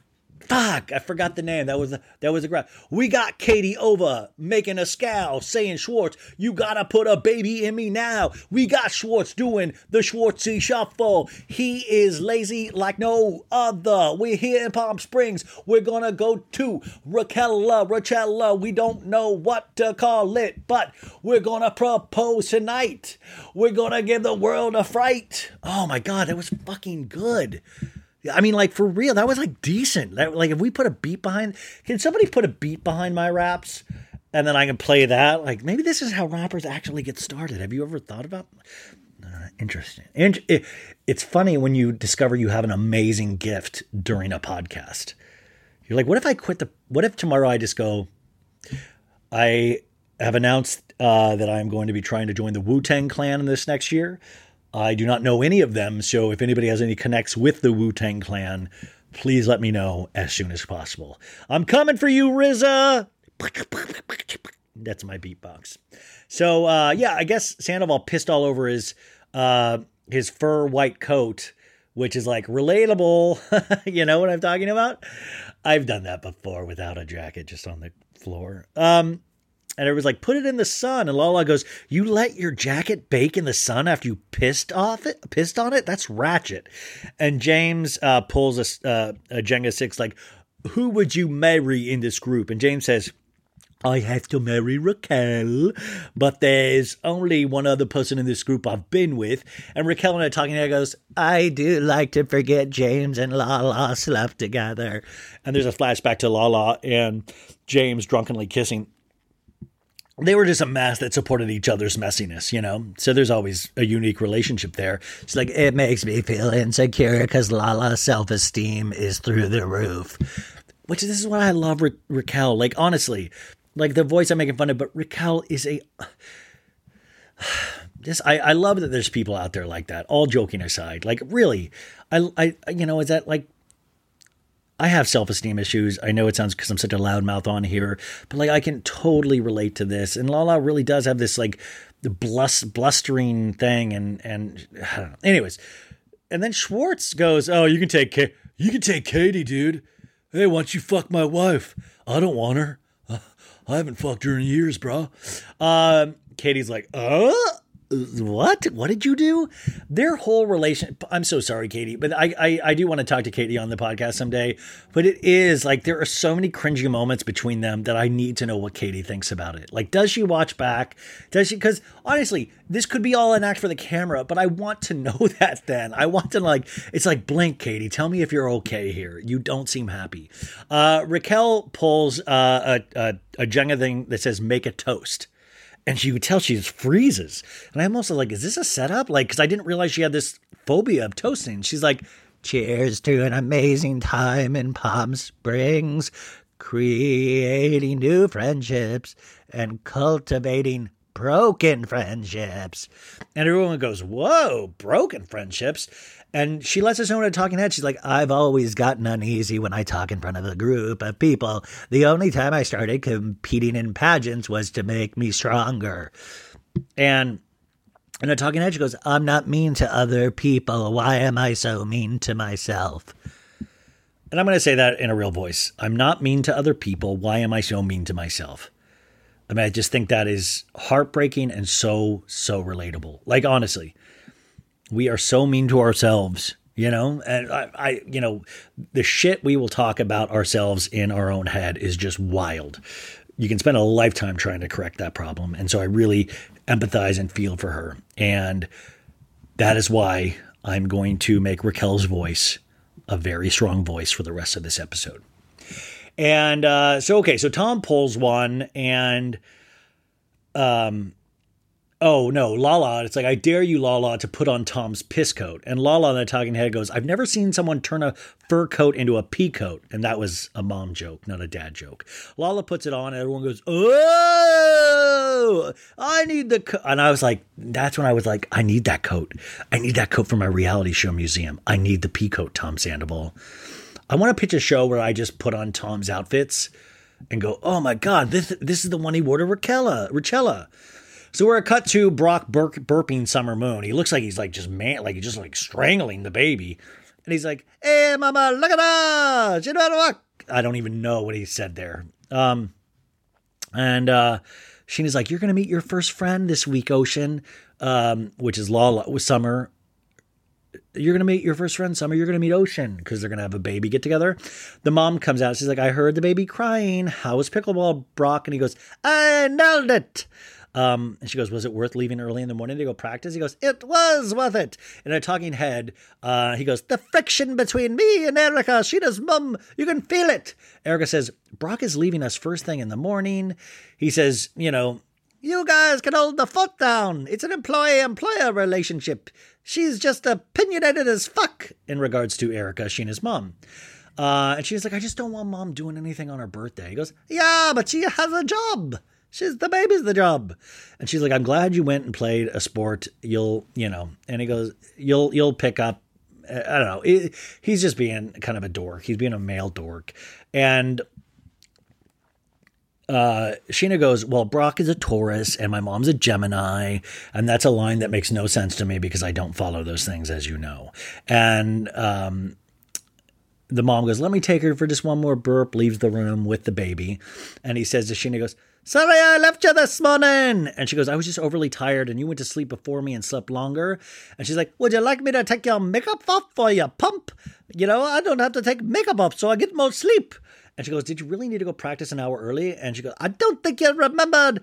Uh, oh, she's like, I don't think you remembered it was my mom's birthday and she was crying. And he goes, I don't want you to think I'm abandoning you. I don't want to think it at all. And uh, Scheana's like, I made one little comment to Ariana about this. That's what you're bitching about, Brock. And he goes, You're criticizing my effort. I can't breastfeed. But it did make me think, what if Brock considered raising the baby like he did one of his sports? You know, like he'd put really time in it, try to, to master it. Uh, and maybe he is an amazing father. This is just by what we go with on the show. Um, and she goes, I just hate when you and my mom butt heads. It hurts my soul. Um, she's like, he's like, you need to help yourself. And she's like, I still have a lot of hormones pumping through me. And he goes, I keep hearing that hormones word, hormones. And uh, she's like, I think I got to use that for another year. And he just goes, ah, he just grunts, ah, ah, I'm black as a grunt. But also, it just shows you we really do disrespect our ladies. I even do it at time. Like I, you know, I'll sometimes grunt at my mom. Like I know, like it's just like, and then you'll think later, you're like, why, why am I, why was I such an asshole? You know, like I just think we're just born, like not. We got to be better. We got to be better, guys. That's it. We got that's a goal. That's a so bad it's good prom. We got to be better. Ah, this coffee is coursing through my veins. New scene. We're party time back at the rental. Tom and Ariana are doing shots. And Tom goes, We need to do a toast. I'm going to leave it to a professional toaster. Raquel, what do we got? And this is this is like one of the first times I kind of got pissed at Sandoval. I was like, "Why are you doing that? Like, is it you set up by the producers to make fun of Ra- Raquel? Raquel?" And and this is this is my new Raquel voice. Tom, you're putting pressure on me. That's my manly Raquel voice now. That's my because I love Raquel so much. So I'm giving her a very uh, very bold voice. Uh, she goes, Once I start anticipating giving the speech, I go even more brain dead. And she can't do it, you guys. She can't. And she's like, I'm grateful to this man, DJ James Kennedy, and cheers for that. And Sandoval's like, that was solid, yes. And everyone's like, yeah, but they all look. And now it's time for Archella, but they're they're spelling it O U R. So all the group doesn't realize, remember, that it's like Raquel's you know, engagement party. So, and a talking head goes, Tom, everyone thinks it's Archella with O U R, but actually it's Archella, which is R and then C H E L L A. And, you know, Sandoval goes, it's a music festival that ends in a proposal. But why, you know, why not just swing for the fences? And Raquel goes, I'm going to take a little break. I'm going to go with you uh, to another room. And she goes to you know, she's talking to DJ James Kennedy. She's like, What did I freeze up when I made the toast? My entire life, I've never felt comfortable speaking in front. I sound like Mr. T. I pity the fool. My entire life, I've never felt comfortable speaking in front of other people. She cries. She's crying, you guys. It's like so sad. She's like, even if it was my closest friend. And he's like, making a toast is different than talkers. You're a great talker, Rachel, with your friends. You know, he's like, you know, he's he goes, this goes back to pageants with, with Raquel, you know? And she goes, I would never raise my hand in class. You can't dwell on the past, Raquel, Raquel. Like, you don't have to be like that forever. I don't want to be like that forever, she says. And being around someone like Lala, who's super confident in everything, it can be intimidating. And he goes, I can see that. And the talking head, she goes, James and Lala have a lot in common. And we get a flashback of all the things they have in common. They both speak their mind and they don't give a fuck what other people think about them. And I look at her and I'm jealous. She feels so important. And I don't feel like that at all. He goes, You don't want to be like that, babe, loud and obnoxious. It scares me when you say that. I can't even give a proper toast What the fuck is that? Why can't I just be like, cheers, everyone? I'm so happy we're having fun tonight. And she's crying real tears right here, guys. Like, it's it really it really made me so sad because I want her to know that she's so like she really is so special. That's so unique to have these feelings, to have to be that emotionally connected, you know. And he goes, "You need to step outside of your box, you know, he, to see your box." He says. My whole life, I try to step outside my box. My whole thing in life is to try to step out of my comfort zone. How are you not embarrassed by me? And I was like, whoa, that is so sad. Ra- Raquel think like Tom would be embarrassed. DJ James Kennedy would be embarrassed by her. And he goes, This is where I'll step in. And he goes, This is why I'll make a good husband. He goes, I love you so much. I'm always gonna be here for you. You can do anything in this world, Raquel. You you you can, you fucking can, Raquel. And I, I do gotta say, I really I loved that. I did. I loved it. I love that DJ James Kennedy spoke like that. So new scene, Charli in the mirror. Um, and she like looks at herself in the mirror. She goes, "I love you. You're the best." You got to do affirmations in the mirror, folks. You see Tom and Ariana get ready. You see Katie say to Tom, "Do I look bad?" And he goes, "Your hair is like a little bit of a Karen haircut. Um, you know, you're, uh, you know, but it's just a hair. Like, who fucking says that their wife's hair looks like the Karen haircut? Like, I feel sad for Katie. You know what I'm saying?" And he goes, it bothers me that I think like she thinks that I'm a pushover. And Katie goes, Well, prove you're not. And Tom goes, um, Tom Sandoval's there, and this is set up, and Schwartz like, Katie thinks you steamroll me. And Katie's like in a talking head, do not Oko Yono me. Of course, Oko Yono was um, uh, Lon Pinnan's uh, girlfriend in the Beatles that supposedly broke the Beatles up.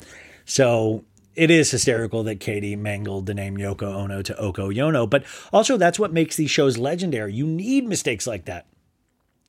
And Tom in a talking head goes, I really don't think of Katie as an Oko Yono, because I wouldn't say that Schwartz is a Lon Yinin. Maybe he's a Thingo Rar. Sandoval says, Tell me, Schwartz, what are you saying? He goes, You steamrolled me a little bit with the name Schwartz and Sandy's. Schwartz and Sandy's. And he goes, I did not. And Schwartz says, You're right. I have to be better about this. It is on me. And Sandoval goes, I don't want you to be steamrolled over. And Schwartz says, I feel good now, dude. And Katie goes, "We just saw in real time Schwartz get steamrolled, which we really did. Like this has to be a, this has to be fake, right? This can't be real." So we're in a new scene. Schwartz, um, you know, uh, hearing, uh, oh, he just keeps carrying around Cheez-Its. And I got to tell you, I've said this on the show before, but Cheez-Its as a snack food disgusts me. Like my dad eats it all the time, and a lot of people that I respect eat it all the time, but it's a disgusting food. It is very dry and it's not uh, it's just like I always picture eating Cheez Its and then choking on cheese Cheez Its nuts. You know, just like ah, ah, ah, like I, you need like water in there. It's I don't know why, but like a chip to me is so much better than a Cheez It. Cheese It is you're just begging to choke on Cheez It nuts. Do you know what I'm saying? It's a dry food. I don't like it. No, thank you. Cheez Its are disgusting. It's that and goldfish. Fuck goldfish. Fuck goldfish and the fucking patootie because goldfish are dry too. Why is it always those colored foods? Cheez Its and goldfish. Disgusting, disgusting foods. If you like goldfish, I pray for you every night. I go, Dear Lord, little baby Jesus, please watch over the people that are so deluded uh, that are into QAnon one and that who like Cheez Its and goldfish. I pray for you. Um, Schwartz goes, I woke up with Cheez Its in my mouth this morning and I just kept chewing. Sign of a true drunk, man. Love it. Katie goes, Your drunk move is to have a box by the bed, which is like, that's kind of how I eat, Katie. Let's not make fun of that. New scene James and Raquel, they're dressing up for tonight. He's like, You look nice today. They hug. New scene Charli is cleansing the house from all the dumb bitches, she says, that are around myself. She goes, I do, this will help me not be a dumb bitch. Um, pool day, everybody's jumping in. Brock is in a banana hammock as he does. Uh, love it, love it, love it. Um, Tom and James like we gotta go. We've got to go run get uh, shopping. We're gonna get food for the house when they're actually gonna go set up for Rachella. And he's like, I'm fully lying to my best friend Tom Schwartz and my girlfriend Ariana. He's like, yes, we'll get a huge bottle of Fireball, and he's going to oversee the setup for Rachella. Scheana doesn't have a great festival outfit, so she's just going to do a lot of glitter and show off her boobs. Uh, DJ James Kennedy and Tom go to the Empire Polo Club where the actual Coachella takes place. And I saw it and I got emotional, you guys. Like, honestly, this shit is emotional to me. It is such a magical place. James is so excited. He's like, oh my God. He puts his DJ equipment up. I always love when DJs set up because it's really very simple. It's like, boom. Okay, let's go. Time to push buttons. I'm joking. I know DJing is a lot harder than that. James in a talking head goes, My plan is about to be unleashed. I'm like, James, your plan? Come on. Sandoval's plan. He goes, No one has the slightest idea, even Raquel. Raquel. And uh, he's like, It's been crazy weeks of plan. It's been crazy weeks of planning. Sandoval says, most people would would would spend a lot of money on engagement, especially when applying for a home equity loan. Remember, he's doing that to put money into the bar, Schwartz and Sandy's. But Sandoval is paying for all of this. He's dropping $6,000 on Sandoval's engagement. And he's like, What? You can always borrow more money.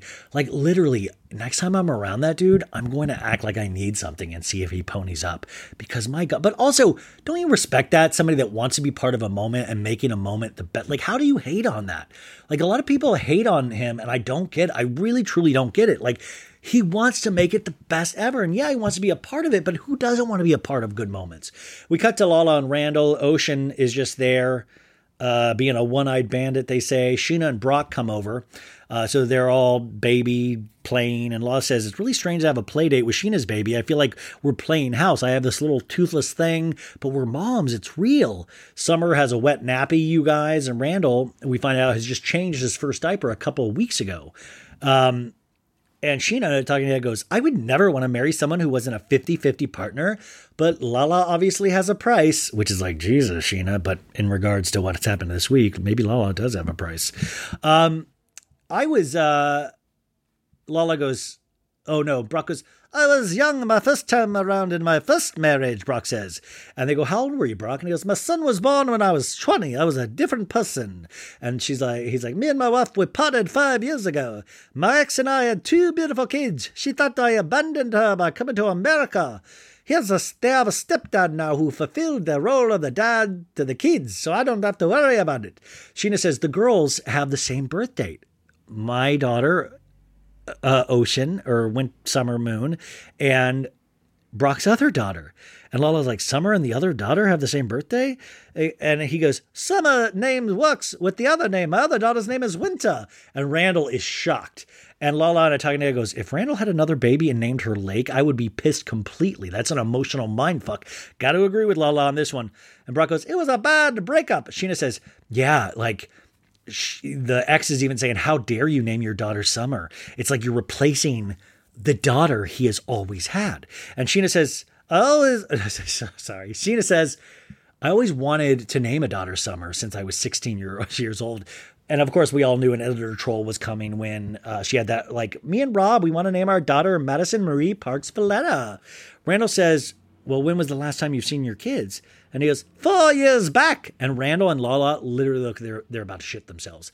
Lala has like, what? And, and Randall's like, what? And uh, he's like, uh, you know, uh, I haven't, he goes, do you get a FaceTime? And he goes, No, she cut my whole family off. Can't do it at all. Lala in a talking head is crying. It's like, I can't imagine. Like, they act like this is not a big deal. And Scheana in a talking head goes, It's not for lack of trying. He moved to America to provide a better life for his kids, which I would love to know the financial situation. Brock, what is the financial situation, brother? Are you providing a better life or is your wife and the stepdad providing? Um, you know, and he's like, uh, He's like, I feel like a better husband because I did leave her and I have to accept it because I moved out here. Talking head, he goes, The last time I saw my kids, I remember them laughing, and then I drove them to the Denver airport. I got a photo saying goodbye to them both. And he's tearing up in his talking head. And Scheana says, He's a master swaddler, you guys. He can change a diaper faster than I can. I got to say something about Scheana. She is impressed with speed, whether it be hanging a TV or changing a, a, wet nappy. She loves somebody that can do something fast. She's like, "Oh my god, you came already?" No, sorry guys, it's a family show. Um, uh, Brock goes, This is the best I've ever felt support wise. And I'm like, Do you mean supporting your wife? Because didn't we just have a plot line of you not supporting her with like waking up early and stuff? So we're at James and Tom's rental. They're all putting on their Coachella outfits. Tom and James comes in, uh, you know, and they're like, Schwartz like, You were gone for three hours. He's still eating the Cheez-Its, you guys, in this scene. They're like, 6.30, be ready. Um, and Sandoval's like, we're going to be cryptic. You're going to think us later. Sandoval goes, okay, we need to figure all this out. And James has the ring out. Ariana's dressed like a pink cowboy. Charli's also has a pink cowboy hat. Scheana's all in orange. She says, I just did six ounces out of my tits. Congratulations, Scheana. Sandoval in a talking head goes, all the hard work has come to this moment. Everybody's cheersing as they're in the, the van on the way. And James is like, I'm shitting my pants. I just want to get this party a part over with, but also enjoy it. Um, and Brock goes, I know what this is. It's carpool karaoke. Like, what? Lala sings, goes, Cause we're good as gold, which I love the Scheana Good as Gold song. Ariana goes, Whoa, that sign says welcome to Archella. And then Ariana goes, Ariana goes, We're on the fucking Coachella grounds. And that's how I would be too. Like, holy shit. Miranda goes, this is where Coachella is. Because Randall knows, because remember, he made all those cast members sign NDAs back in the past to not say shit when he was cheating a lot. You know what I'm saying? Remember, Randall is the guy that made Sandoval and Ariana sign NDAs to go to Coachella at his house. Randall is used to being the sly guy. Don't get it twisted. We know he's charming. Don't get it twisted. So, new scene. Uh, May 4th. I would fucking freak. Oh, um, Ariana's crying. They're all so excited. I would fucking freak, I say. Charli falls right out of the van. She's like, I just eat shit all the time. There's a contortionist there. Um, you know, if they wanted to make this real Coachella, they would have me in the background just projectile vomiting. I projectile vomited at a couple Coachellas because I was just feeling it too much. You, you guys know what I'm talking about. Uh, there's Taco Truck. Raquel's like, I'm blown away at this. And DJ James Kennedy goes, Seeing our face makes all the planning and running around worth it, you know? And I'm like, Tom did that, you dork, not you. There's a picture booth. Schwartz grabs Katie's boob and tells the picture taker, Don't worry, she's my wife. DJ James Kennedy is finally playing Coachella. Remember, that was his dream. Everybody's dancing.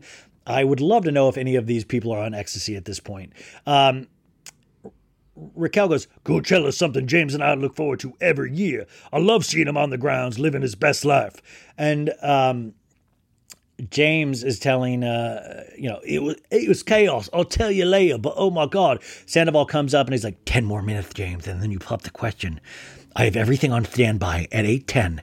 You're gonna get the fireworks, and um, Sando in a talking head goes, all the hurdles that I've come across with with, um, you know, everything has led to this moment. Oh no, sorry, that was sorry. DJ James Kennedy goes all the hurdles that I've crossed with drinking and Raquel, all of these things have led to this moment. Uh, and he bends down. I saw like a Heineken behind his DJ booth. That must be a alcohol free Heineken, one of those. I think they have Heineken freeze.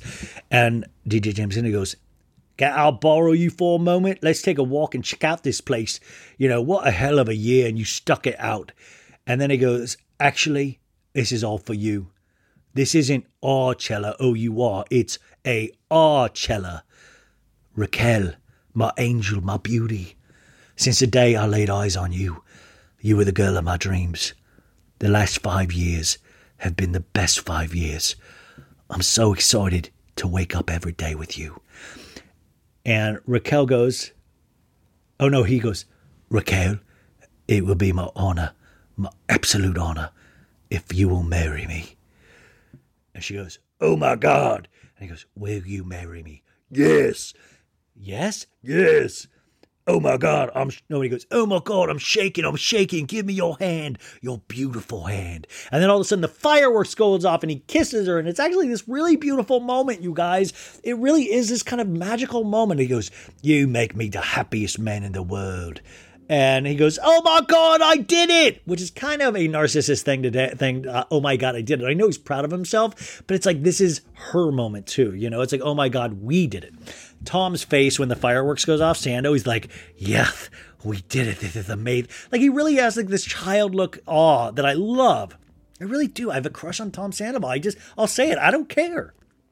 all the group comes over. Remember, they're all surprised. They don't know. They come up with cameras, and Tom's like um, gives them things to shoot at them, and he tells he goes. James just proposed. And Schwartz, um, we see, has a skirt on. I don't know why that was my last note, but you guys, that was it. And we get to see the next episode in a couple of hours. Then we'll do this all again. So sorry for the lateness, you guys. I got to process it. Betches.